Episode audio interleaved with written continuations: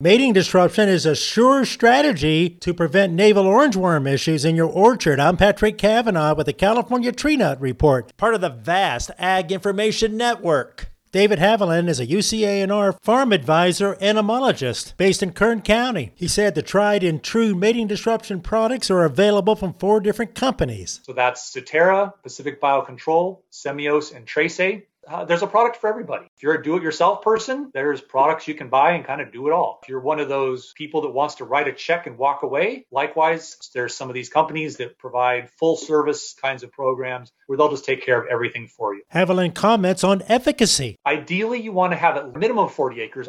Ideally, you're going to be in the 100 acres or more range. That's where you're going to get the best benefit. You want the place that's using mating disruption to be in the square to rectangular shape. And ideally, you're going to be in a situation where you can control your own navel orangeworm destiny. But what I mean by that is you're not at risk of having a whole bunch of moths flying in from somewhere else that are already mated. Okay, if you're a 20 acre grower in an ocean of pistachios that aren't sanitized, mating disruption is not going to help you. But if your almonds, your neighbors are doing a good job or your neighbors aren't almonds, that's going to help you out. And then I'll say light breezes are ideal. We don't want no wind because then the pheromone just sort of sits around the dispensers, but you also don't want 40 mile an hour winds either. Otherwise, your mating disruption product is going to be benefiting your almond neighbor. And there you have it with the Ag Information Network. I'm Patrick Cavanaugh.